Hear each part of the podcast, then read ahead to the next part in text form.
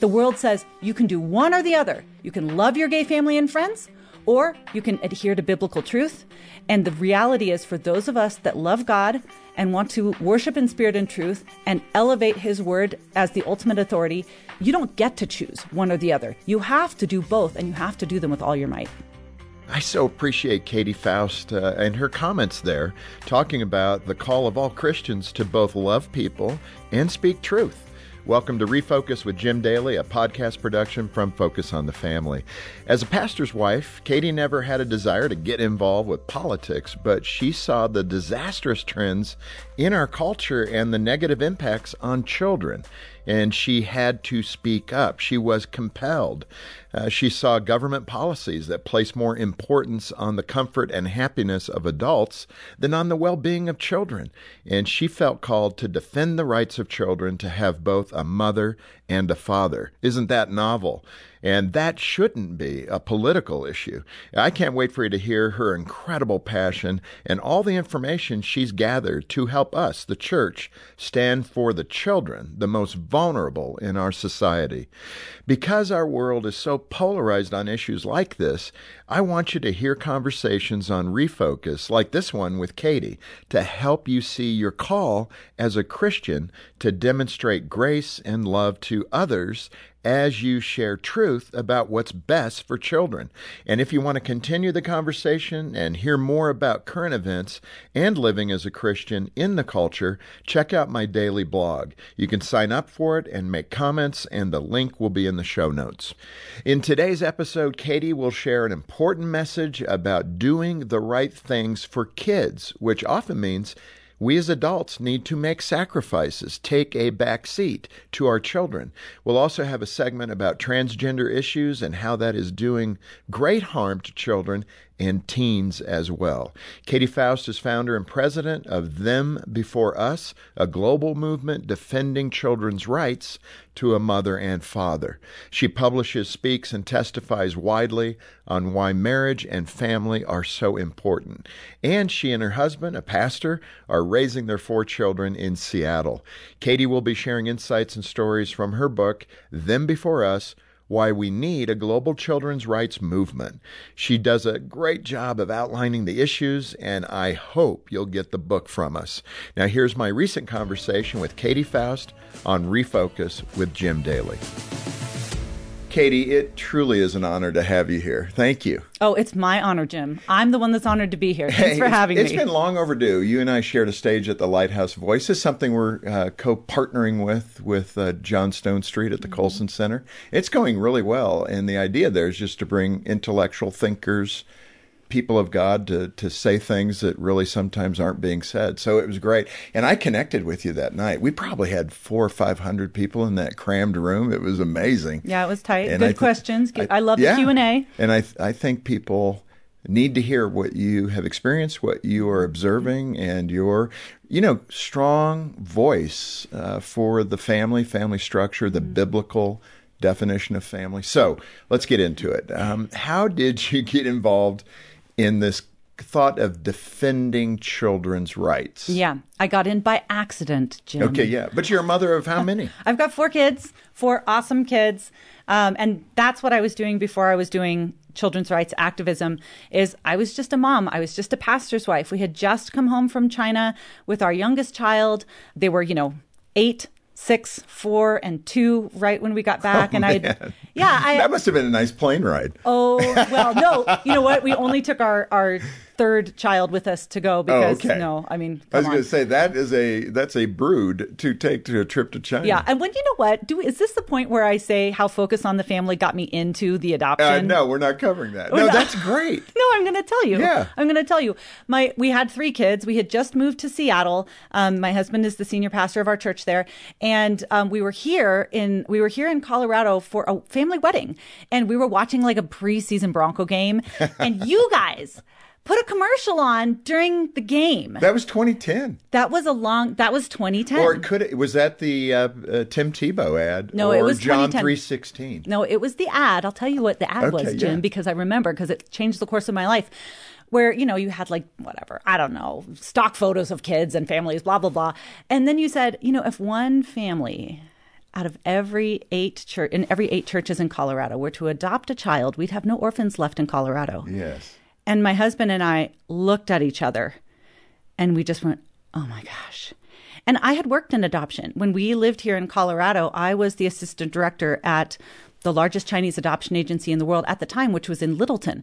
So I've got an adoption background, but I had not personally felt called to adopt. But it was your commercial that made us go, uh, are we doing this? And then over the next couple days in the word, like God confirmed, oh, you're doing this with all your might. So the reason why I'm a mother of four is partially because of focus on the family. Well, I got a confession to make because you've been so kind to say that. But when we did foster adoption, we were, we were promoting that. Get involved in foster, same kind of thing. You know, kids need a home. There's a hundred over a hundred thousand kids where parental rights have been terminated, Mm-hmm. Yeah. and about another three hundred fifty thousand that are just in the system needing temporary assistance. Yeah. And you know, when you look at those numbers, you have 350,000, 360,000 churches. I mean, if every church got involved, it would take care of the problem. And I made that challenge, and I got home and Jean, my wife, said, "Well, if you're going to ask other people to do it, we should do it." And I was like, "No, I was the foster kid. I don't Yeah, need to yeah. pay that due." I can check that box. I was so quick to go there, and Yeah. Mm-hmm. she looked at me. You know that stink eye that your spouse can give you. It's the eye of conviction. Yeah. And I went, okay. So we got through the system. You know, we got registered and approved, and I think we had 15 kids over the years. Mm-hmm. Wow. But you know, it was really fun. We're still really close with a couple of those kids. Yeah. It's uh, it's, a rewarding experience, it's and there's no greater call for us as Christians. And again, if we were involved, uh, a the problem would not be there, and b I think the world be, would be looking at us like they did the early church. Go, wow, what are they doing? It would bring great respect to the church. Well, and I, I look at the people in my world, and many of them have answered that call to adopt, to foster. Um, and that's not easy. You know, it's not No. easy on kids, it's not easy on parents. Um, but I do see the, the core Christian concern for children lived out in Yeah. the way that I know so many families that have answered that call. Obviously, there is room for more. There's Yeah. much more room out there for adults to you know this is where we get into a little bit of the overlap with my work for adults to to do hard things on behalf of children Well, we're going to uncover that. and I so appreciate that. And that's one of the things that really attracted me to what you were saying in Michigan that mm-hmm. night. Because I've never seen anybody with the forcefulness and accuracy, I would describe it, as you talk about the welfare of children and that being the number one goal. And we're going to get into that. But let's uh, first go to your family of origin. Oh, yeah. We got to talk about who you are and what up. formed all these wonderful Yeah. biblical opinions that you have. But tell me about how you grew up. yeah well i was not a christian did not was not raised in a christian home um, my parents divorced when i was 10 and my father dated and remarried and very soon after the divorce my mom partnered with another woman and they've been together ever since And you were in that household. Oh yeah. Oh yeah, 100%. Like I would split time between my father's home and my mother's home. And so when I was with my mom, it was with her and her partner and largely this community of of lesbian women that they ran with and I love them. Like I've never had any kind of there's never been any conflict Yeah. or strife between us. Um, if you Google me, you know, you'll see woman with two moms tr- campaigns for traditional marriage. Um, I don't have two moms. Nobody has two moms. Wow. Everybody has a mom and dad. Um, I don't consider my mom's partner to be my mom, but I consider her to be my friend. And they, both of them, are always welcome at my house. They've always been a feature of my Yeah. life and my children's life and my life today. Uh, so, one thing that I talk about, and it's not, I'm not doing this because I have this broken story and I was raised fatherless or anything like you that. You don't have an axe to grind. no, no, no, no. And my dad stayed in my life. And honestly, one of the reasons why I can walk into a nonprofit firm handshake with every man that I meet is because my dad. Dads you are a confident confidence. person. I love it. It's it's a dad given thing. Hmm. Dads give their daughters confidence in a way that no other person can. Wow. And my dad did that for me. So this is not a oh, you know, I've got these wounds from childhood. I empathize and I understand and I know what divorce brings and I and there is complexity when your parents go on to form other romantic relationships. Um, but the motivation for my work is not because I've got this broken bond with my mom or dad. Thankfully, I remained connected to both of them all through my life. And actually, one of the reasons why I started writing about this was to say confidently that Christians can and must stand firm on God's design for sex and marriage for the sake of the rights and well being of children and simultaneously be the most loving and sacrificial person in the life of their gay family and friends. And there's zero contradiction between those two things. Yeah. Right? The world says you can do one or the other. You can love your gay family and friends, or you can adhere to biblical truth. And the reality is, for those of us that love God and want to worship in spirit and truth and elevate His word as the ultimate authority, you don't you don't get to choose one or the other. You have to do both, and you have to do them with all your might. Well, it's so important because so often in the Christian community, and some people unfortunately fit that stereotype where they do attack and mm-hmm. they do sound bigoted. It's yeah. not unfounded. And I want to make sure we hear that because as I read the scripture, when it says to talk to the world in gentleness or mm-hmm. with gentleness, that's not a suggestion. Yeah. I mean, I think the Lord is instructing us through Paul and in his own words to do that because it unlocks, it cracks the heart mm-hmm. of that unbeliever to listen. If you show people love and respect, you tend to get it. And I think it's because of how God wired our DNA, our spiritual DNA. Yeah. It's hard to to really push away somebody that is sincere, yeah. even if you don't agree with them. That's what I have found.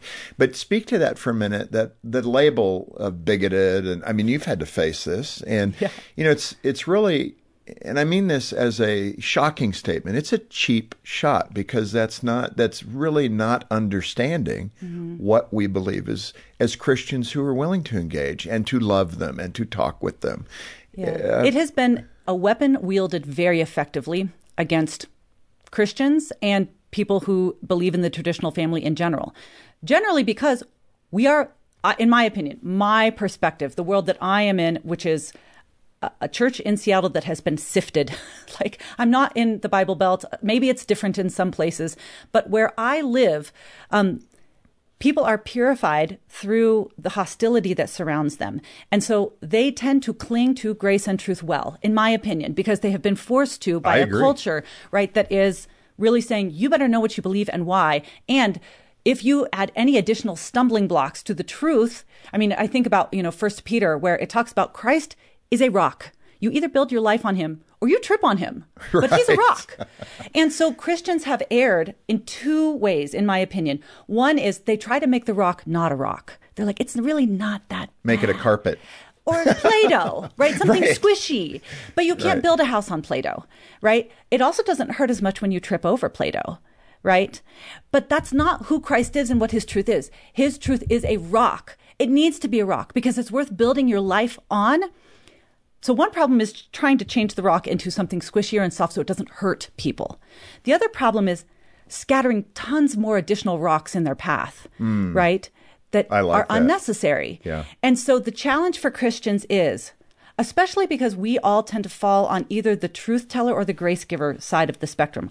Um, we are all either naturally the truth teller. I'm going to just say it like it is. No holds barred. I'm not going to be compassionate or sensitive. That's for wussies. Right. Right. But then you've got the other people that are like, I'm going to be so compassionate and empathetic that I will forsake the truth. Yeah. And you don't get to, you do not get to choose one or the other. The grace givers have to grow in truth telling, and the truth tellers have to grow in grace giving. And to me, that is the perfect balance that Christians have to achieve. And it's hard. It, to me, I describe it as trying to straddle a fence that's a little too high. Yeah. And you've got to keep a toe on each side, but it's so uncomfortable. And so you kind of hop from one side to the other, but you don't get to hop. Right. You have to do both. And arguably, Jesus did it perfectly. He did it perfectly. Know, but it was love yes. and truth. Yes. And that's that's the challenge. And I think in in a certain way, Katy, our personalities lean one direction yes. or the other. And that's part of growth in this human experience. I mean, we there are basically they say about seven personality mm-hmm. traits you know mm-hmm. and we fall into that that's why they can do a, a psychological test like a disc test yeah, yeah. and they tell you you're bent. You are a truth teller. They even use that language. Yeah. You're a black and white person. Your vocation should be biology or chemistry. And then you're, you know, you kind of can move with the flow. Oh, you should be a salesperson. You're a social worker. Yeah, you can right. You Yeah. can move in, and it, it even plays out in our personalities Right. like that. But the Lord doesn't let us sit there with that excuse. He wants us to be like Him. Mm-hmm. Therefore, we have to learn. We're, we're going to bend this in toward children because this Mm-hmm. is where my heart just ah, you speak so much life into what I hear you saying about children. And the misconstruction that we've created now in the culture around our obligation Mm-hmm. as the adult in the room to do the first and foremost thing, which is to protect children. That has cut loose. That's I mean, it's so obvious now that adults really are using children in many, many ways to meet their needs. That's and right. that's not the way it's supposed to be.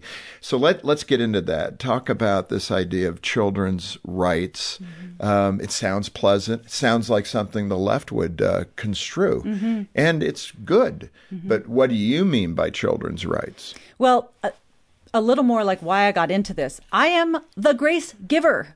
I don't like to lose my friends.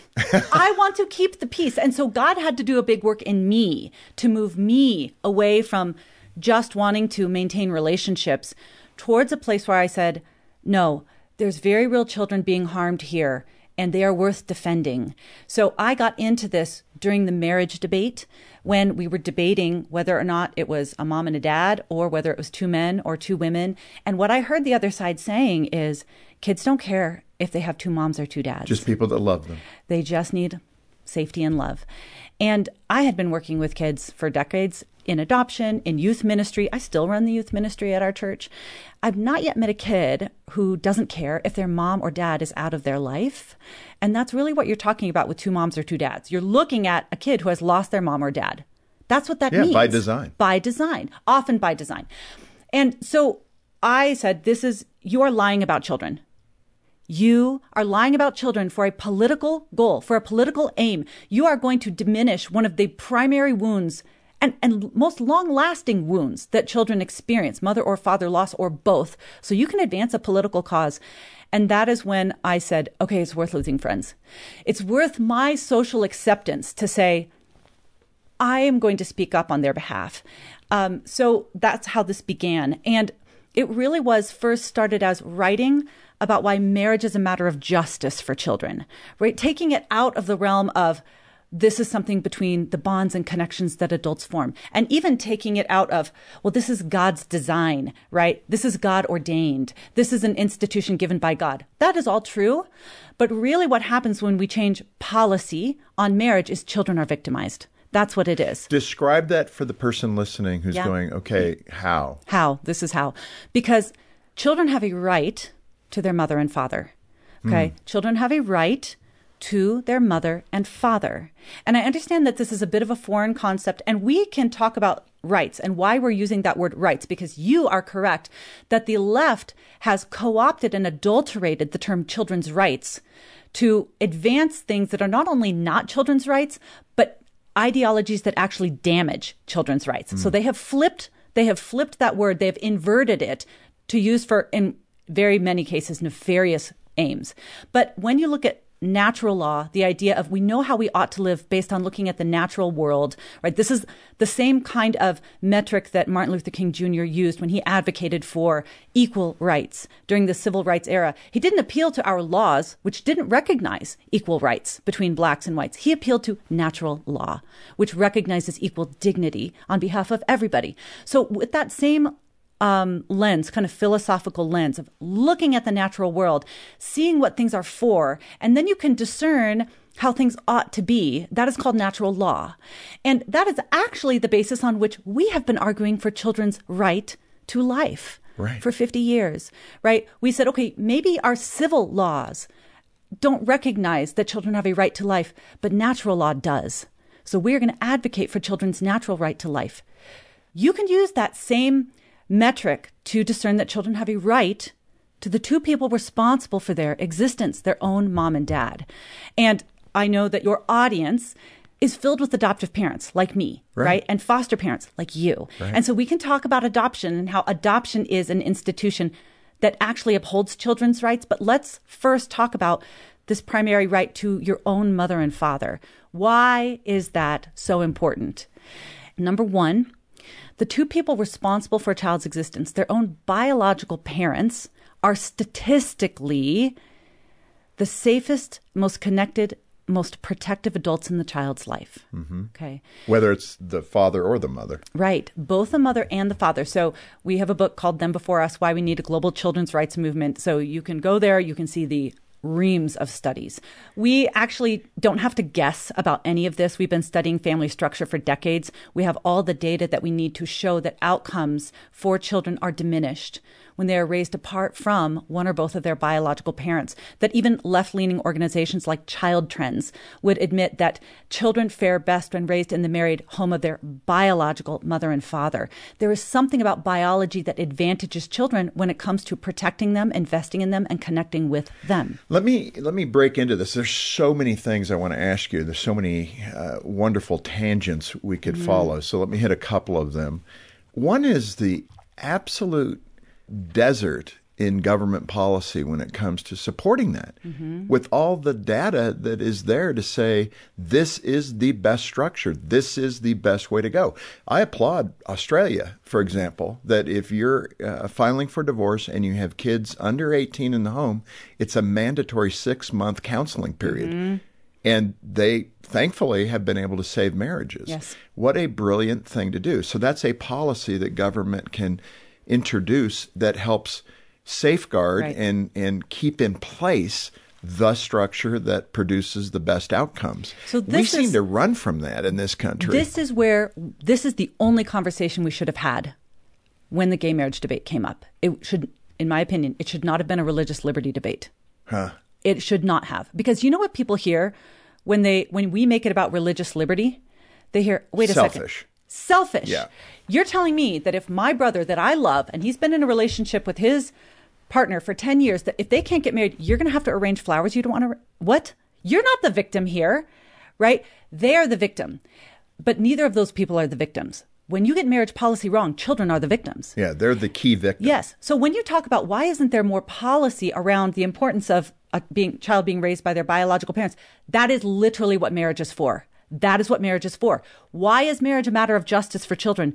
Because it is the only relationship that unites the two people to whom children have a natural right for life. It is the only vehicle that we have discovered as a species thus far that maximizes child thriving. So far, there's no other family structure. There's no arrangement. There's no group home. There's no any, there's no government subsidies that ever get children to the place where they are able to run the marathon of life better other than being raised by their own mom and dad. And that is what marriage is. At its core, that is what marriage is. It is a vehicle for child thriving. It is not a way for adults to have their emotional bonds validated. Um, in the religious world, yeah, God gave this to us, but functionally, it benefits all of humanity. It's not an institution just for Christians. It's an institution for humans. Right. This is a human institution.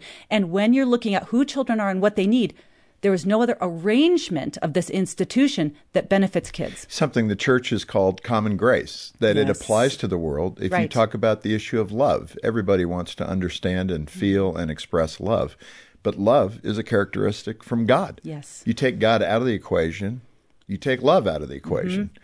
So it's important. Okay, another one of these tangents. And I'm asking these, I'm playing the opposite position. Oh, you don't scare me, Jim Daly. Well, Give it no, to me. I, I know I don't scare you. That kind of scares me.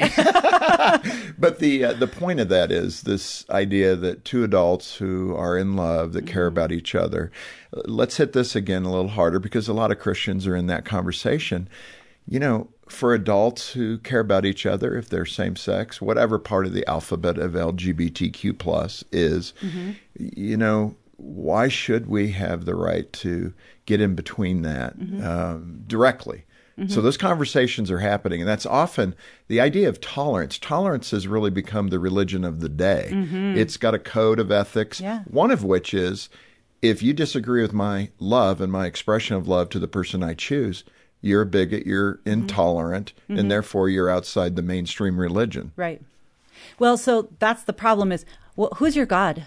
Is it love? Is it um, love to Right, that's right. That's, that's exactly is. right. Is like you have to decide what your God is. And if tolerance is your God, you will make sacrifices to that God. And if love absent of truth is your God, you will make sacrifices to that God.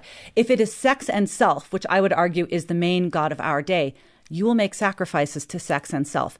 And the amazing thing is that sex is connected to babies. And so if sex is your God, children are is always children will always be the sacrifice on the altar of that God. And that is what we see playing out in almost all of these conversations about marriage and family is sex as God. My romantic feelings, identity, passions, longings, losses, that is God. Everything must be sacrificed to appease that God.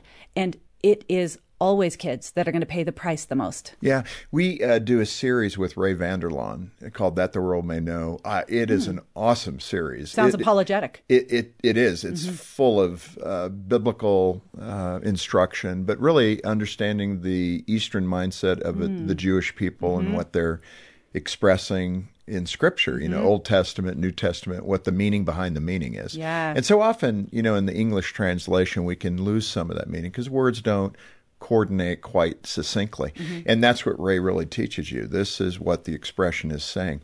But in that context, he, uh, one of the lessons he talks about, I believe it's Moloch. The mm. god of Moloch. Okay. And he talks about how people would sacrifice their infant children mm-hmm. for better crops. Yep for a greater environment for, for more fertility for more fertility mm-hmm. and you know he makes the uh, observation that nothing's new is under the sun. Right. And we are doing that very thing now. So the excuse where I can't afford to have a child, so I'm going to need to abort mm-hmm. this child. Mm-hmm. He's saying that is a form of worship of Moloch. That's right. You know, that you're giving up, you're sacrificing your child.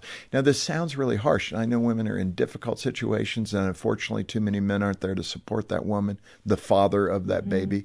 I understand all that. It's not for guilt that I'm saying this, but it's for the observation of the selfishness that we have fallen into. Right.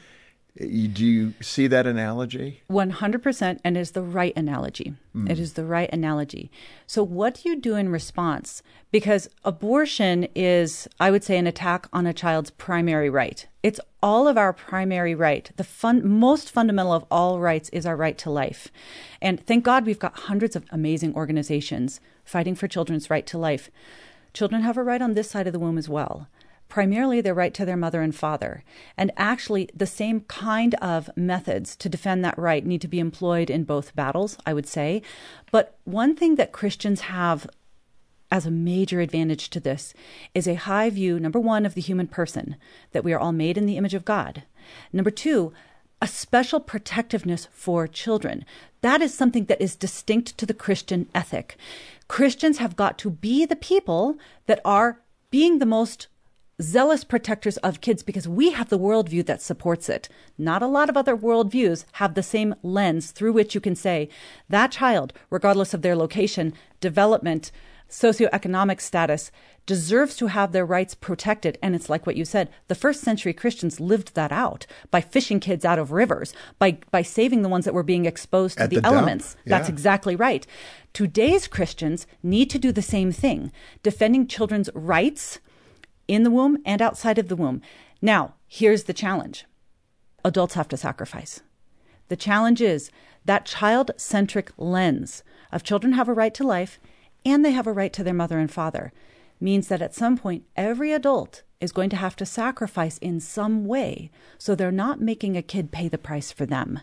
So that is where this gets very, very uncomfortable because this child centric message does not give any adults a pass. And I heard you say that when we were together on that stage, and you said it in a way, correct me if I'm wrong, but what made the impact on me is you said when people, when the culture understood that it was the adult's responsibility to sacrifice for their children. Mm-hmm it wasn't questioned. Mm-hmm. But now we expect children to sacrifice for adults, right. whether it be their life, their parent structure. Yep. It's the me, it's the selfishness of adults that are costing children everything. Yeah.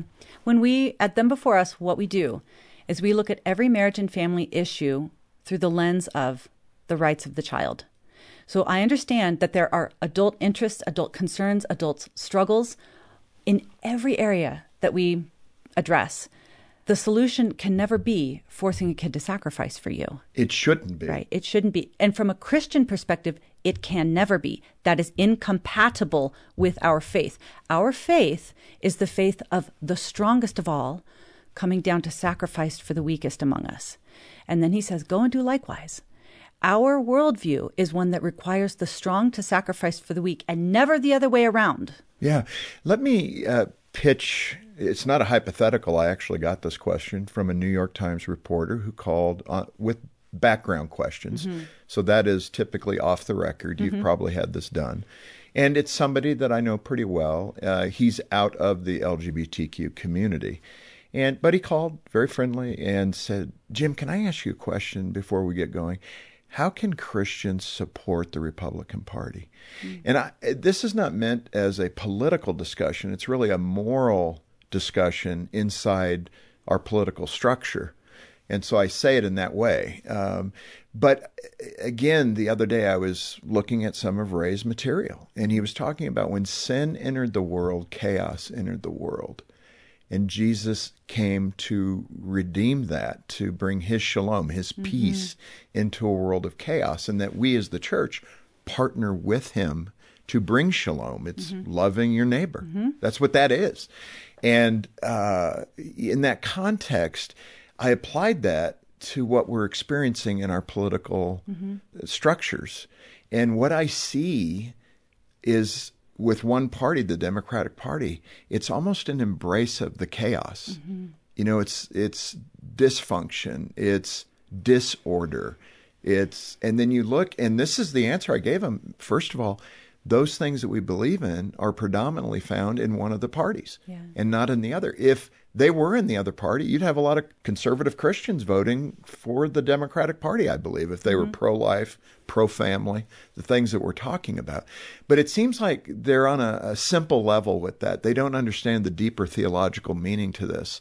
And, and so to give that argument to the listeners, uh, I just like this idea that where there is order, mm-hmm. where there is unity, where there is healthy conformity, the right kind, where children are thought of mm-hmm. ahead of the adults, that kind of structure.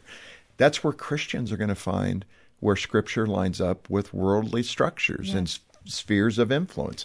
That to me is the right way to answer that question. It goes probably beyond a non believer's ability to understand that. I don't really care about the political parties, mm-hmm. but if a party is for order and more godly orientation, sorry, I don't need to defend that. Yeah. They're just doing it. You know, it is true that Christians are there to bring unity, order, peace from chaos, shalom, but we are also agents of justice. In Isaiah, it tells it tells us that God was displeased because justice was absent from the public square. Mm. It is very important to do justice, and we see that in our favorite verses, right? Like, what does the Lord require of you? to do justice, love mercy, walk humbly, do justice. What is justice? Giving people what they are due. What are children due? They are due protection. These are, this is the only group in society that cannot defend themselves, except maybe the disabled. It's the biggest example of what you're saying. Yes. So we are responsible for doing justice, especially for the people that cannot do justice for themselves. That is children. So Yes, love. Yes, unity, especially in our personal relationships. But when it comes to policy, when it comes to the public square, God expects us to be agents of justice. And I have critique for the Republican Party as well. Yes. But unfortunately, there's four main areas where justice for children is not being done. And I I wrote a I actually wrote an article in Newsweek um, called How the GOP Can Become the Party of Children, because they can defend these four fundamental rights of kids their right to life, their right to their mother and father, their right to innocence, and their right to their intact bodies. Those are all the hot topics Those today. are all the hot topics. They are all child centric, right? And so we actually need to be robust defenders of the primary rights of children. And unfortunately, one party is on all four of those levels, at some level, doing something. They're at least recognizing it. They're at least it. recognizing it. The other party has, in many ways, made it a critical part of their platform to attack those rights. Right. So I have no apologies. I, I have no problem fighting against an entire party that has sought to damage the innocence of kids, harm their bodies through cross gender uh, hormones and, and mutilating surgeries to end their life in the womb, to remove their mother and father through family structure. I mean, actually, all Christians need to figure out how do we defend the most vulnerable. The first century Christians did it by fishing kids out of the river.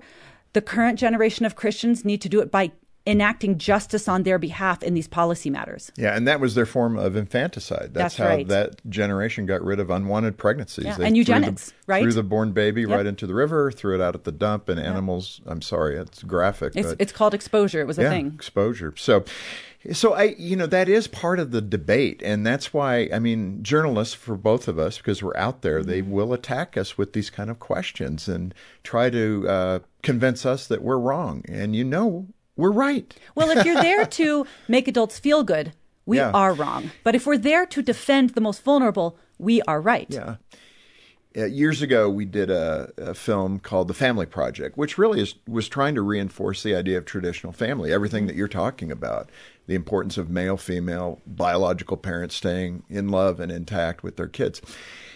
There was a woman who was a former feminist who gave the line of the whole show, and mm-hmm. uh, Frederica Green was her name, and she talked about being a feminist in the 60s. And she said what we were seeking was acceptance from men, being equal. And what we received through abortion, birth control, sexual byproducts, mm-hmm. having a child, was abandonment. Mm-hmm. And you think of that for a moment, the very thing they were hoping for, this acceptance of who we are as women. Men just simply took it as abandonment. I'm not responsible any longer to you. I don't have to care about the kid that we created. Right. Because we're not married and I was just a one night fling. That's so right. see you later. Well, that's the amazing thing about biological reality is it'll get you in the end. And so what biology has done is biology has made some serious insistence upon women when it comes to being connected to their children. They are required to be there for the first nine and a half months of life. A mom's love is the best way to describe that. Well, and the mom's love is actually created and reinforced through chemical processes Right. of higher levels of oxytocin, the bonding that takes place through breastfeeding. Our um, our responsiveness, women's brains are different, their bodies are different. Babies actually prefer my body to my husband's body. They want they they want higher fat deposits. They respond to softer skin. My I am more sensitive to babies' cries. I, can, I it's a shorter amount of time for me to get up and respond to a baby. You know, men they'll be like, "Have another Cheerio." I mean, like Yeah, no they just don't have the same. That's why wives don't want to leave for the weekend because they Yes. don't know what the kids are going to eat. Well, oh my gosh. What's dad feeding them? Right. So men and women offer very different things to children, and biology is the reason why. So biology makes it very difficult for women to abandon their children. They literally can't in the first nine and a half months, and then after that, biology has created these brilliant. And when I say biology, we all ta- we know we're talking about the guy who designed the biology, God Himself, right? but He made these systems to, in essence, create that mother love of it is a chemical connectedness reinforced through touch and eye contact and caregiving, usually on steroids for the first three years of the child's life. What does biology require of men? About a three to five minute contribution right at the beginning. That's that's what it requires. And there's no it, mom and baby is connected by a literal cord. That's the only person in our entire life that we will be connected to by a literal cord is our mother. That's why we say there's nothing like a mother's love. We Right. don't say that about dad. We don't. So, but the problem is that societies across the world have discovered that there's a problem. I'm, mom's connected to baby. That's not an issue. The problem everyone has faced is how do you connect dad to baby, baby when there's no cord, when there's no nursing, when he could leave right after Yep. the baby's conceived. That's a problem. And John Stonestreet would say, What's fascinating is a lot of times you can look at different developments in the world, like where did this kind of architecture originate? Who was the first to develop this kind of food? Nobody can figure out where marriage came from because everybody seemed to get it at the same time. Every society throughout history recognized, you know, from an anthropological perspective, I'm talking about, everybody seemed to go, oh my gosh, it's a really big problem when dads are gone.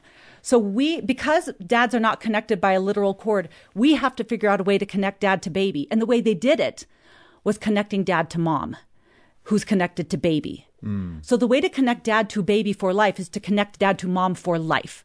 Okay, that is literally what marriage serves as. It is the cord that connects that triad, mother, father, child. And without dad connected to mom, which is what this feminist woman, um, Frederica, recognized. We liberated men from being connected to mom. And that meant that men were disconnected from babies. We liberated them from family life completely Right. because we obliterated marriage. Well, and now we're reaping the whirlwind because right. of it, and we've re kind of reshuffled what that means, and it's not working, It's and it won't working. work because it's outside of God's common grace and His design. It doesn't work because it starves children of the fundamental ingredients of their social emotional diet. So back when we I, I am like rabbit trail woman, very hard to rein me in, but we had talked about what why do children's rights matter? The first one is those two parents are the most connected to, invested in, and protective of children. But the other thing that it does for kids is it maximizes their development because moms and dads are different. Yeah, Right? and That- that's okay.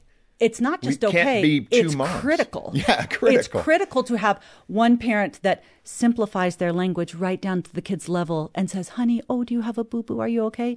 And it's incredible to have another parent, dad, who talks to the baby like he talks to everyone else. Dang, that's a gnarly rug rash, buddy. Where'd Get you up. get that? Let's go. Let's go. Right. Let's so get you another have one. a parent that's always talking to the child right at their level and one that's constantly expanding their cognitive abilities. You know, moms tend to develop children's fine motor skills, right? They're they're cutting the banana next to mom in the kitchen, they're tying their shoes, they're coloring, they're cutting. Dads, because they have higher testosterone, larger bodies, they're more oriented towards competitiveness and aggressiveness. They're wrestling, they're running, they're jumping, they're climbing, right? They're racing. They mm. develop kids' gross motor skills. So these are not inconsequential. We talk about it at Them Before Us as these are two of the three major staples of a child's social emotional diet, which is mother's love and father's love. 10 mothers will not give the kid the father love that maximizes their gross motor skills. And then the other component is stability. And marriage is what brings that. Marriage alone is the thing that brings kids the stability that they need to thrive. Yeah, and I mean, it again. There's so many directions to take this. The key here is equipping people with the mm-hmm. arguments, and that's what your book does a wonderful job doing, and the articles that you've written. And so people need to Google you. Oh gosh, and then skip through all the haters and yeah, get to the good that stuff. stuff. Yeah. That means you're probably over the target. by the way, There's so many targets. You have a unique perspective on adoption because you worked at that uh, large adoption agency. Um, what did you learn and experience about adoption? Drilling into that a little bit Mm-hmm. more. Well, at Them Before Us, one of the major fronts on the battle um, of defending children's rights is reproductive technologies, which um, our technologies are absolutely outpacing any kind of ethical conversation that we have about who children are and what they deserve. So we speak against sperm donation, egg donation, and surrogacy because it always separates children from a genetic parent or a birth parent. And then people will say, well, if you're against that, you must be against adoption because adoption separates children from a birth parent or a genetic parent. And from the perspective of children being separated from a parent, that's true. But that's where the similarities end. And I'll tell you why. Because adoption and all of the best practice that we have established over the last couple decades and all of the international treaties that we have around adoption and all of the internal processes that each state has set up and then the federal organizations that have to clear adoptive parents we all have the same goal in mind and that is advancing the best interest of the child in reproductive technologies, it's not an institution centered around the well being of child. It is a marketplace centered around the desires of adults. So in adoption, the goal is if adoption is done well, the goal is to find a home for every child in need. Hmm. Okay? And that requires that adults sacrifice for kids, going through, you know it, I know it, massive amounts of background screening, vetting, home studies, references, post placement, training, all of that, right? We sacrifice for them, right? And I remember when I was working at the adoption agency, I went to the founder and I said, I am working so hard to get this this couple approved. Oh boy, there's really a lot of obstacles here. I mean, there's some things in here that are kind of challenging, but I promise you I'm going to get this done. And she's like, "You misunderstand who we're here for. Hmm. We're not here to give every adult who wants a baby a baby. Like a present. That's right. We're not here for the adults. We are here to find moms and dads for every kid that needs one. The adult is paying us, but they're not our client. Hmm. The kid is our client. So the kid is not the client in big fertility. In big fertility, the adults are the client. There's no background checks, there's no screening. The only check that has to clear is the check at the bank. We already have children who were created through reproductive technologies, sperm donation, egg donation, especially surrogacy, that went home with people that would never have passed an adoption screening, people that already had convicted um, records for child exploitation, oh my, children yeah. who, I mean, would never have passed an adoption background check. I mean, that's yeah. in these two different worlds. Adoption is actually an institution that upholds justice for children. It seeks to mend a wound. Reproductive technologies inflicts a wound through commercial processes to satisfy the desires of adults. Yeah. And, you know, again, thinking through the theological uh, issues here, it's what you, the Lord has really given you that gift. It's okay, what's the core objective here? Yeah. And even attacking uh, the system of adoption, you're saying the biological parents are not there. Mm-hmm. You know, so this is, again, the second best Yes. Option to place that child. This is a just society's response yeah. to children who have lost their mom and dad. And just to tie the bow on it, where we were a while ago, this idea with gay adoption, Mm-hmm. you by doing that, you are depriving that child of either a mother Mm-hmm. figure or a father figure in their life, and that's why uh, we would oppose that. It's not Mm-hmm. that we hate anybody, but what again from the lens of what is best for the child, not what's best for the movement. Right. And that's how you need to think about it. Because there are states where people are advocating that LGBT people have a right to adopt. Well, not only that, there are states now that say Christians can't adopt Oh. because of their faith. A hundred percent. it's bizarre. It's bizarre. And so both of those problems are solved by looking at it from a child centric perspective. Absolutely. You don't have a right to adopt. You, gay couple, don't have a right to adopt. But I would say nobody has a right to adopt. My husband and I didn't have a right to our adopted child. He had a right to be adopted. Hmm. It's the children that have a right to be adopted. Adoption does not exist to give kids to adults. Adoption exists to find a loving home for children who are in need. So we have to, again, like a lot of what we do at Them Before Us is we reframe all the marriage and family conversations away from what adults want and center it on who are children, how do they come into being, what are their rights, what maximizes their thriving. Let me ask you uh, kind of the proof in the pudding question. When you're talking to people who oppose you and you talk about these pretty core things, you know, children need parents and they need a mother and a father, etc. Have you been able to persuade some to say, hmm, okay, I understand what you're saying? Uh, and Yes. they kind of move? Tell us about some of those stories. So I will tell you why we found the movement, and it is because we are clear. So there's I, there's not a lot that's novel about what I'm saying. You know, like But it's forceful. but it's forceful. What it is, is is a clear and simple template that you can use to lay over the top of any conversation about marriage and family and come up with the right policy conclusion and the right personal decision.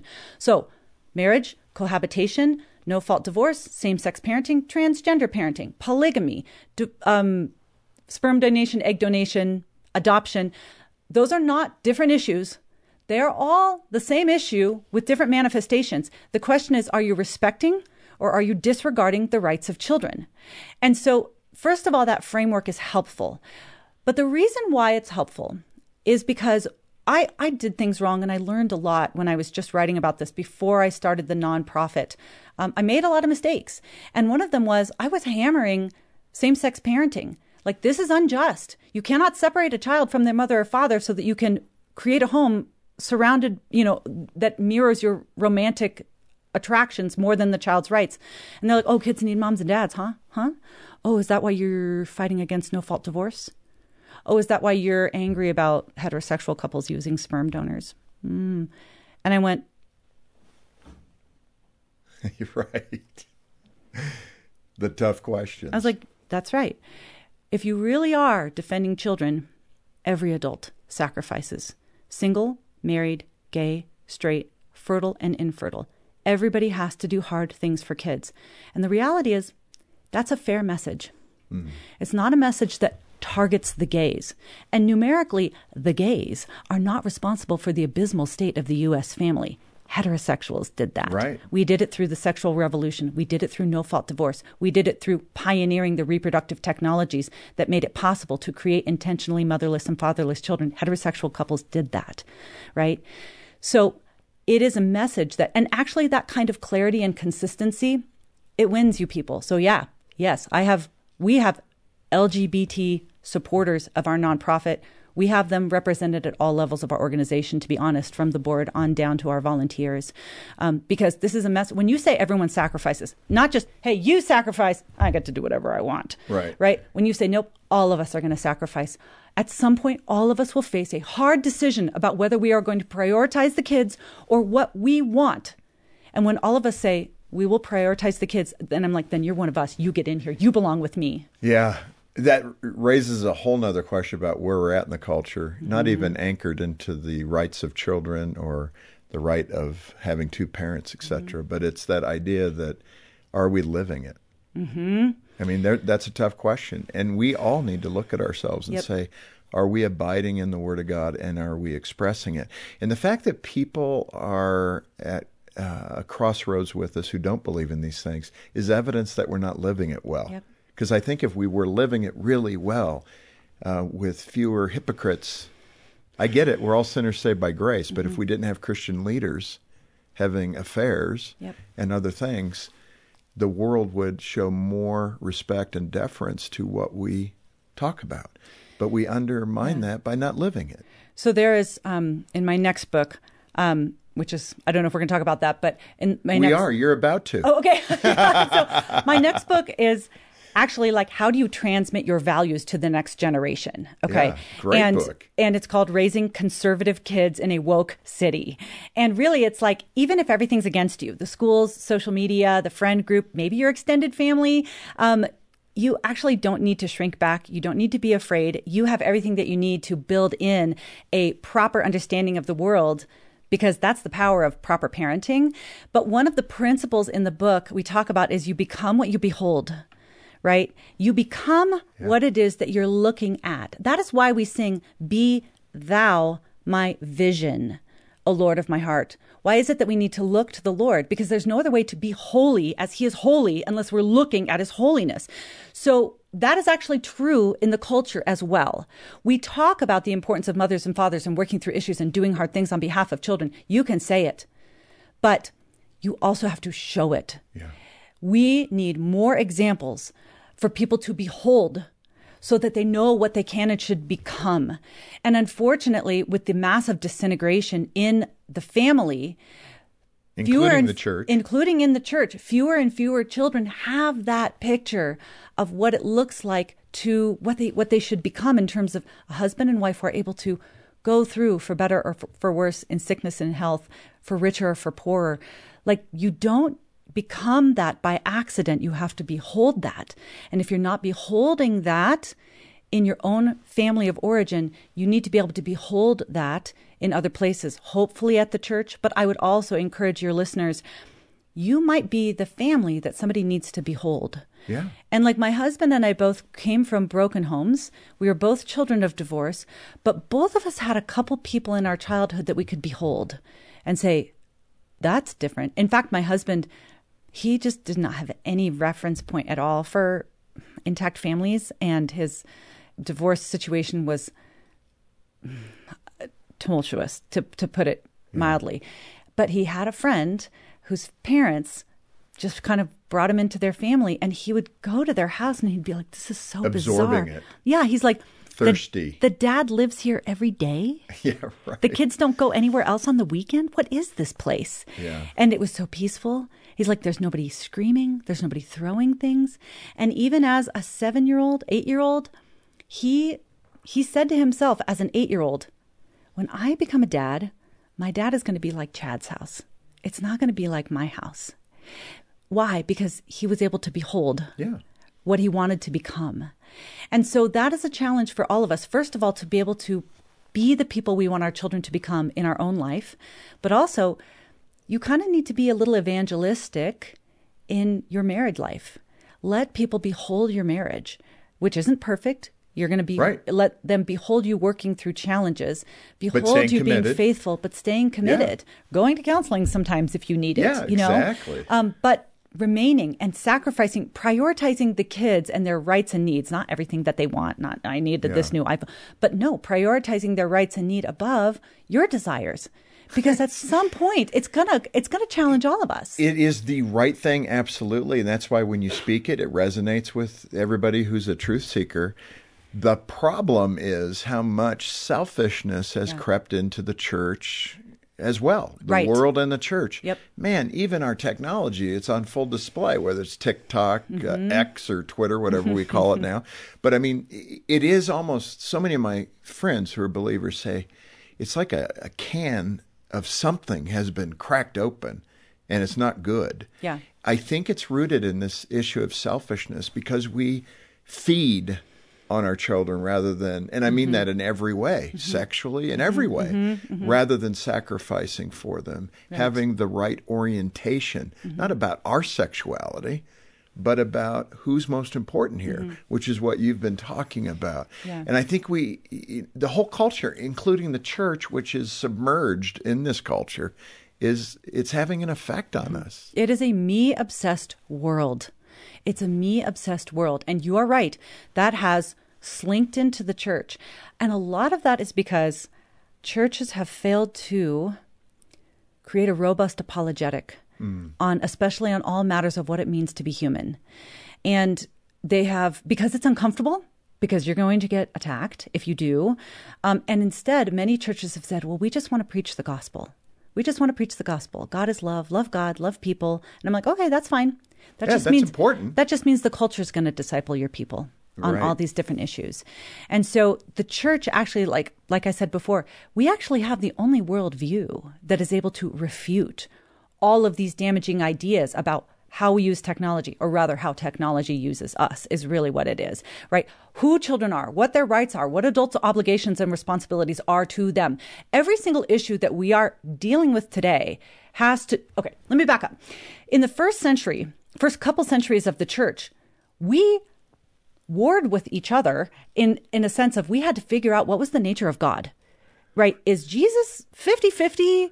Is it modalism? Does God turn into the Son who turns into the Spirit? Uh, is it Gnosticism? Did he have a body or was it just a spirit? I mean, like, we had like councils and like warring, you know, gospels about all of that. And ultimately, we decided on the Trinity, right? And that Jesus was fully God and fully man. And we know it doesn't make sense, but that's what's going on. And that we're going to stand by it. Okay. So the whole point of engagement in the first century was what is the first couple centuries is what is the nature of God? We had to solve that problem. Then we get to the Reformation. And the question is, what is the nature of salvation? What is the church? right? And we wrestled through that and we argued there was death. Death was involved in that. It was war, right?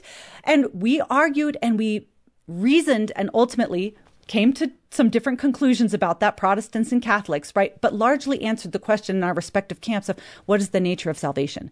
Today, every single thing that matters about what is happening in the world today comes down to what is the nature of man? Mm. When does life begin? When does life end and who decides? If it's male, what is the nature of male and female? What is the nature of marriage? Can you a man become a woman? Can a woman become a man? What is our relation? What does it mean to be a human in relation to emerging technologies? Can we use them to enhance us? Can we just use them to restore us? Every single thing that we talk about, abortion, assisted suicide, marriage, transgenderism, transing the kids, all of it comes down to what does it mean to be human? Only the church has the worldview to answer that question. This is where, as far as I'm concerned, pastors, theologians, you slide all your chips over to what does it mean to be human, right? Because if you don't answer those questions for your people, the world will do it for you. The influencers will do it for you. But you are supposed to be discipling the nations. Don't let the nations disciple your people. Wow. Right? You do it. That's powerful. Katy, one of the most difficult questions that I will get is how do you remain calm? Mm-hmm. Uh, especially when the other side, whatever that means, is attacking you. Mm-hmm. And you've had that in spades, right? You've had so many instances mm-hmm. where people are attacking you for what you're expressing. How do you stay rooted in the fruit of the Spirit? Which is love, joy, peace, goodness, gladness, mercy, long suffering, mm-hmm. all the attributes of God, and not go to the other guy's fruit. Mm-hmm. Uh, sometimes I don't do it well. right. Sometimes, you know, the urge to um, bring justice on the Lord's behalf rather than letting Him bring justice on my behalf. Um, sometimes I can get confused. But I will say this is where my grace giver has served me really well. Hmm. That um, even if there is an attack coming, I usually go, "Gosh, I really like you." Mm-hmm. like there's something about me that just wants to connect with them. So in that sense, I have to get out of my comfort zone to be the truth teller. In those situations, the grace giver kind of bubbles to the surface, and that's okay. But um, it's it's still very very hard. I, and you know, I started out all of this by blogging anonymously because I was afraid because I know what these people will do to you. I know that they will Oh, personally, try they- to destroy you. Absolutely. And um, so I had this aggressive blogger who like backsearched one of my pictures, found the IP address, connected it to my husband's church, and then like doxed all the members of our leadership Mm. on his blog in essence like go get them and like these people didn't know that i was writing i was just doing it you know Yeah. you know from my own little dining room table and um i just felt awful you know it's one thing when people attack you Mm-hmm. and I've had to develop a thick skin. I still hate it, um, but I can deal with it. But when they come after people that you love Or your family. or your family, you just go, okay, never mind. I'll stop. You got me. You got me. I won't do it anymore. Um, but thankfully, Which is exactly what they want which you is to the do. goal. But the men of my church are like, let me check. Nope, keep going. Yeah, So they were great. Yeah. Um, so it's going to come for you.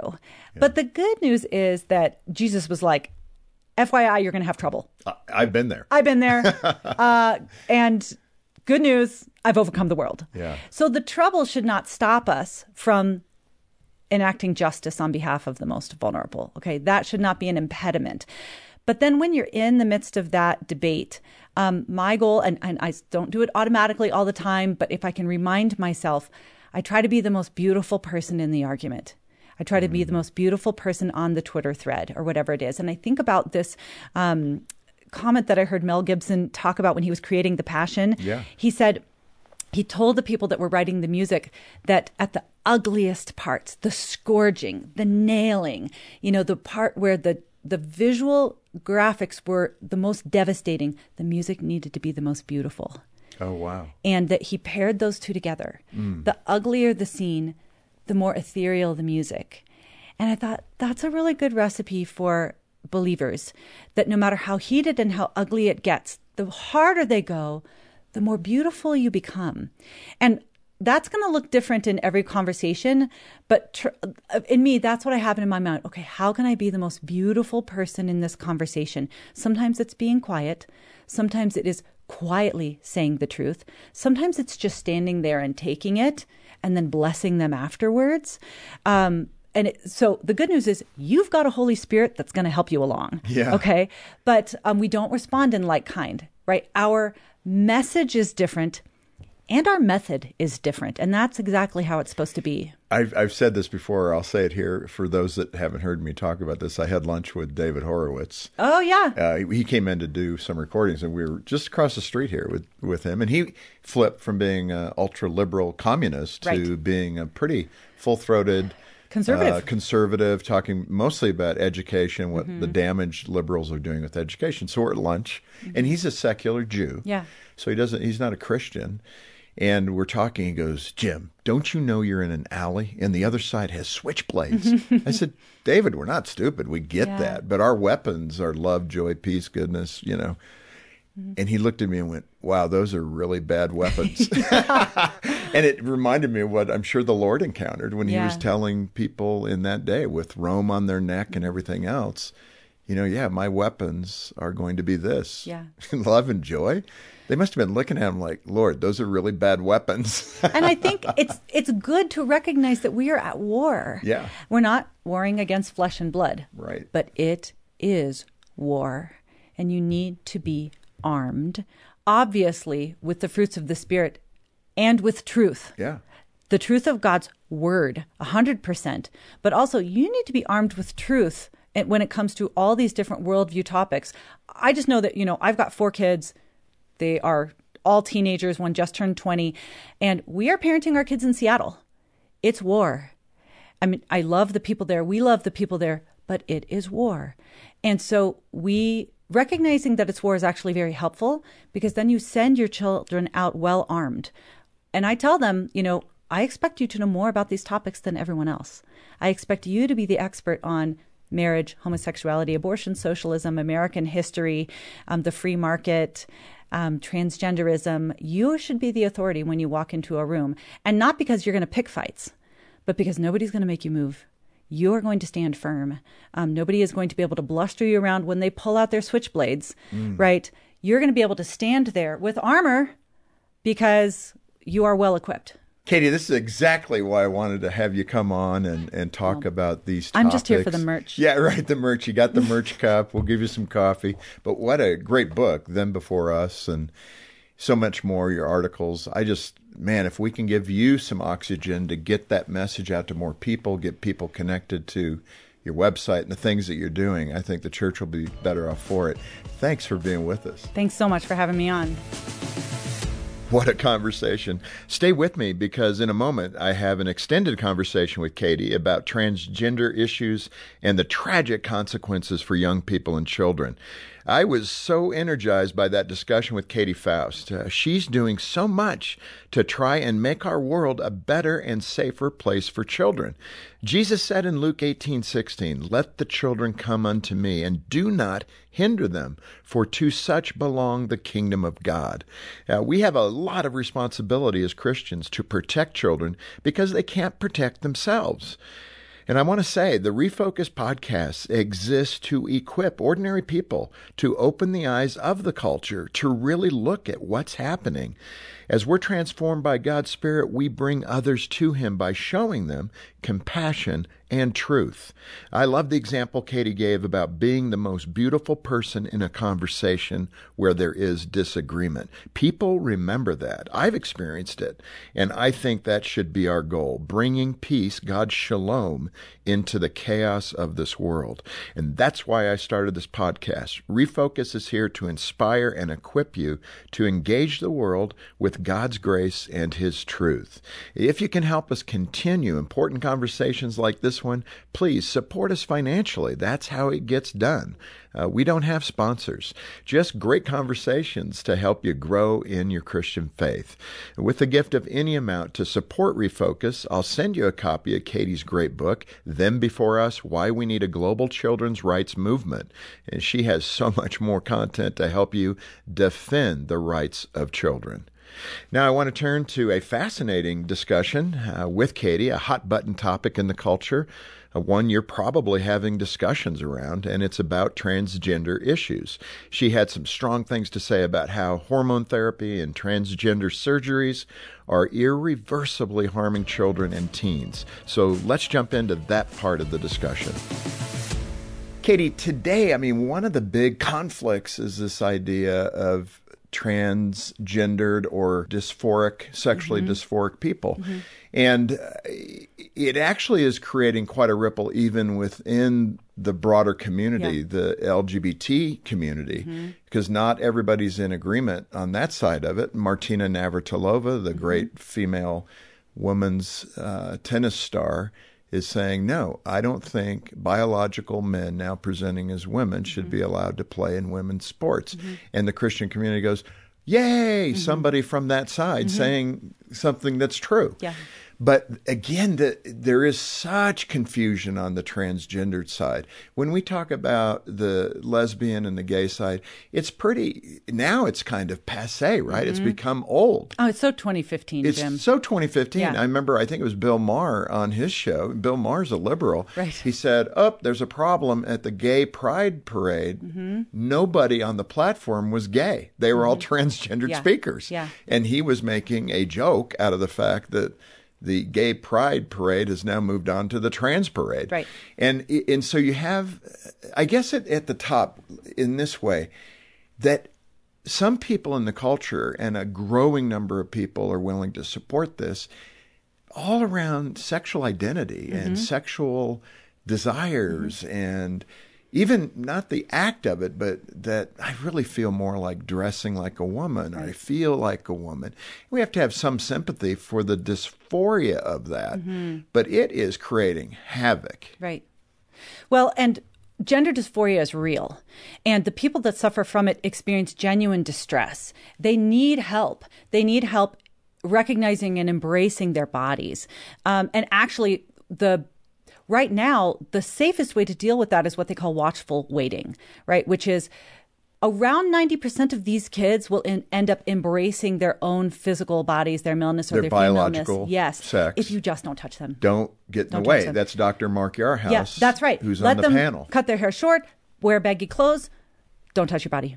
Don't touch your body, right? No cross sex hormones, no puberty blockers, no surgeries, no nothing. I actually just saw this picture of um, Angelina Jolie and Brad Pitt's daughter. I forget what her name is, but um, she was the one that would always wear men's suits as a kid, super, super short hair, Yeah. right? And they didn't do any kind of interventions with her. I just saw a picture of her. She's like 18. And she- Stunning. she's stunning. Stunning woman. Stunning woman, like Yeah. literally what you would expect of the byproduct of Angelina Jolie and Brad Pitt, like gorgeous. And can you imagine if they had done these interventions on her? But I imagine that there was some genuine struggle going on in her Yeah, life. but ironically, that's the point. Leave them alone. Leave them alone. And ninety up to ninety percent of those kids will self-correct. That's exactly the right. The problem we have morally now is the movement. The Right. adults again preying on children, saying right. we're going to turn them into. Uh, man, an experiment basically. We're going to take them at 13, 14 Mm-hmm. or younger, and we're going to allow them to do hormone treatment. We're going to encourage them to get surgery Right. double mastectomy, hysterectomy Right. in some cases. That is so. I mean, talk about wanting to get into a fight. Right. That would put me there because it is so disgustingly Yeah. immoral, and they don't care. Seemingly, this is this is again where the power needs to flow from the children's rights argument because it's not the other side who misuses children's rights to say children have a right to access testosterone from Planned Parenthood. Children have a right to have their transgender identity hidden from their parents at school. Those are not natural rights. That is damaging adult ideology masquerading as children's rights. Children have a right to an intact, unmedicalized body. Okay. Children have a right to the Hippocratic oath being exercised on them when they have a problem, which is not doing any harm. This, and I would say it's not even a parental rights argument, right? Where parents say, it's my right to raise my children in accordance with my faith, to direct their education and to, re- to direct their medical upbringing. That is true. You do. But you don't have the right, your parental rights don't mean that you can chemically castrate your child. We have to protect children's rights, all children's rights, even if it is, even if their doctors are giving them bad information, even if the parents are confused about how to treat their children.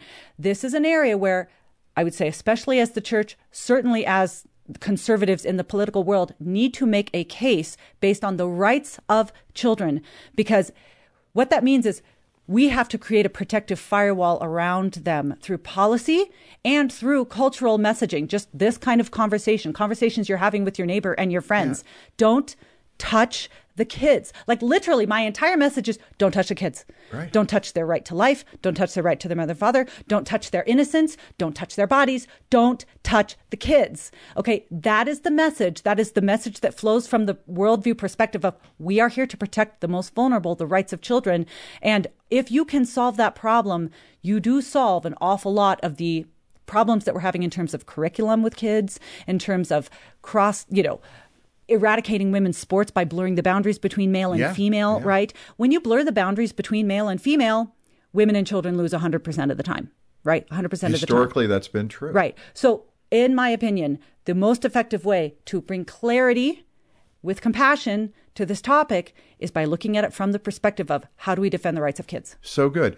Um, let me throw a couple of observations your way and have you discuss them. Uh, one Rapid fire. let's Yeah, no, I mean I like that. Yeah. One is uh, what's happening in Europe. It seems like Mm-hmm. it, it's so again so frustrating that liberals in America, after Western Europe, Europe has been trying this for decades now And reversing. and and now they're backing up. Mm-hmm. And Tavistock in the UK, which was a minor, you know, a treatment center for minor children for surgical and hormone treatment with gender dysphoria, boop, closed down. Yeah. Mm-hmm. Over a thousand lawsuits.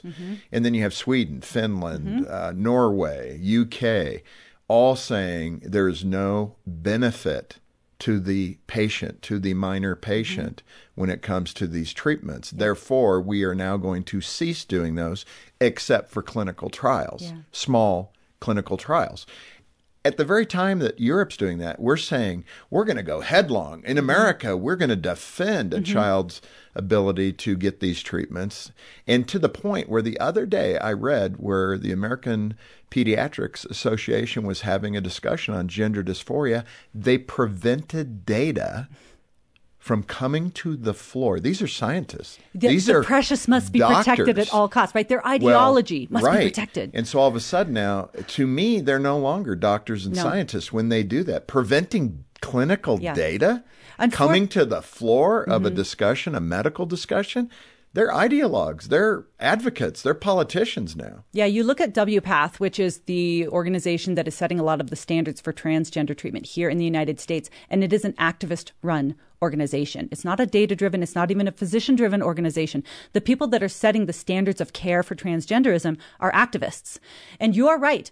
We are, it's interesting to me how in America we valorize Europe in so many ways, and we are out of step with them on an awful lot of things. The transgender care is now the most recent, but even things like abortion, right? Right. Most European countries cap abortion at 13 weeks. Right. Right? And France. yeah, France. People go, what? You got to Yeah. be kidding. You got to be kidding me. But that's the reality. And I, I don't know, like maybe is that one of the advantages of socialized medicine? We're like, this is just too expensive. Are you sure we need to be doing this? Right. But where they actually have to look at this and say, is this the right way to be treating our people and spending our resources? And they've come to the conclusion, country after country after, after no, no, especially because there is no research to back this up. When you actually look at outcomes for people who have undergone these interventions, they are harmed. They are harmed, and that's the point. I think you know so often the media, the the lines that are being used is that there's a greater uh, incident of suicide if they don't Yes. intervene. Right. The data does not support No. that anymore. Nope. There's no change. There's no difference. Yes, the, And- I think there's one large scale study that actually was able to measure outcomes for people after they went through the full, like there's sort of a fourfold um, transgender treatment plan: social transition, block the puberty, cross sex hormones, and then ultimately Surgery. Surgery, right? And so there's been one long term study. Oh my gosh, suicide increase massively, right? So this idea of like, do you want an alive son or a dead daughter? the worst emotional manipulation that isn't backed by any data at all. Yeah, that's so so sad. The other element to this, and and we've interviewed some of these uh, individuals, what they call detransitioners, Mm-hmm. Yes. Chloe Cole and others who are so brave and so Mm-hmm. bold. And you know, Chloe Cole is still young. I mean, 19, 20, 21. But what they're expressing now is similar to Frederica Green. They're saying, I was looking for acceptance. Mm-hmm. I didn't realize at the time I needed to mutilate my body to get it. And now that I'm in my 20s, my early 20s in most cases, I realize I don't want to be that. But now I've already destroyed my body. Yeah. I won't have a child. I no longer have breasts. I no longer have a uterus. Yeah. And I'm going to be on hormones either way. I mean, like I follow so many detransitioners and it is, their lives are so hard because they can't, if they go back to living as a woman, a lot of times they have removed the mechanisms to hormonally function as a woman. They're going to be, they're going to be a lifelong pharmaceutical Right. customer no matter what direction they go in. This is a cash cow for the medical world. And we actually have a few children's hospitals on tape talking about do you understand if we can get a, a kid to transition, it is going to be tens of thousands of dollars for us over the course of you know their Absolutely, lifetime if not right hundreds of that's right healthy children don't benefit you know the pharmaceutical companies and cosmetic surgeons confused children do Well, we got to have eyes wide open. And I think, again, this is why what you're expressing is so critical. We can't be any more clear than that about the dangers uh, with the transgender crisis. And I say crisis for a reason. I so appreciate Katy's insights on this topic. Uh, we have to step up and protect the children in our communities. And we'll continue to address that topic on the Refocus podcast. We've also developed a transgender resource page to help you understand gender dysphoria in the culture while explaining the Christian perspective, a Q&A document to offer guidance to parents, and so much more. Please check that out in the show notes where you see the link. All right, for the inbox segment, here's a voicemail from Sam. I've heard a lot of people say that Christians are only pro life until the baby is born, and then we don't seem to care about it. How would you respond to that? What do you think the average person can do to change that perception? Yeah, Sam, I've heard many people claim that we're unloving because they perceive that we uh, defend children in the womb uh, more than those uh, outside the womb once they're born. I always say this is like an old 1970s argument that pro abortion people talk about. There is so much good stuff being done for women and their babies today through crisis pregnancy centers.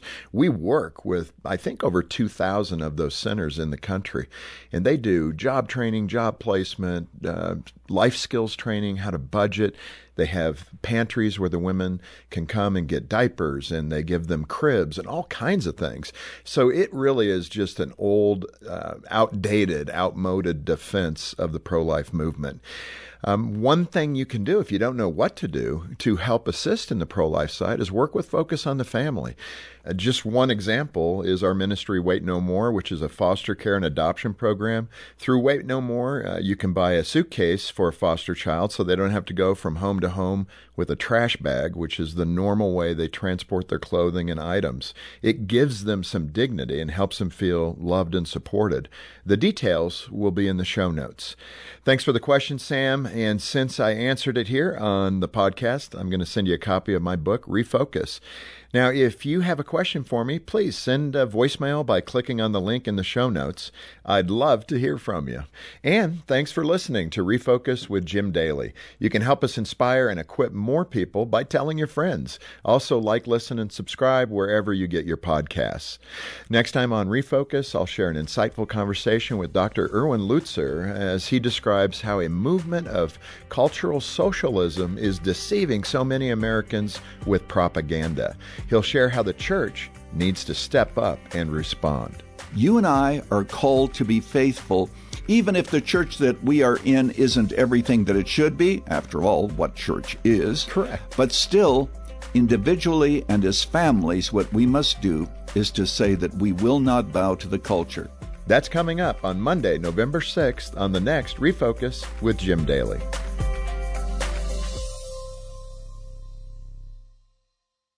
Are you a pastor? Then you know ministry is full of challenges, but those challenges sometimes come from lies that you believe about your role and expectations of you. As a pastor, you and your spouse need to be refreshed and encouraged, and that's why Focus on the Family presents the Focused Pastor Couples Conference. Join us as we hear from Paul David Tripp, Dr. Greg Smalley, Ted Cunningham, and more. Mark your calendar to join us on October 28th through 30th right here at Focus on the Family in Colorado Springs. Visit thefocusedpastor.com slash refresh for more details.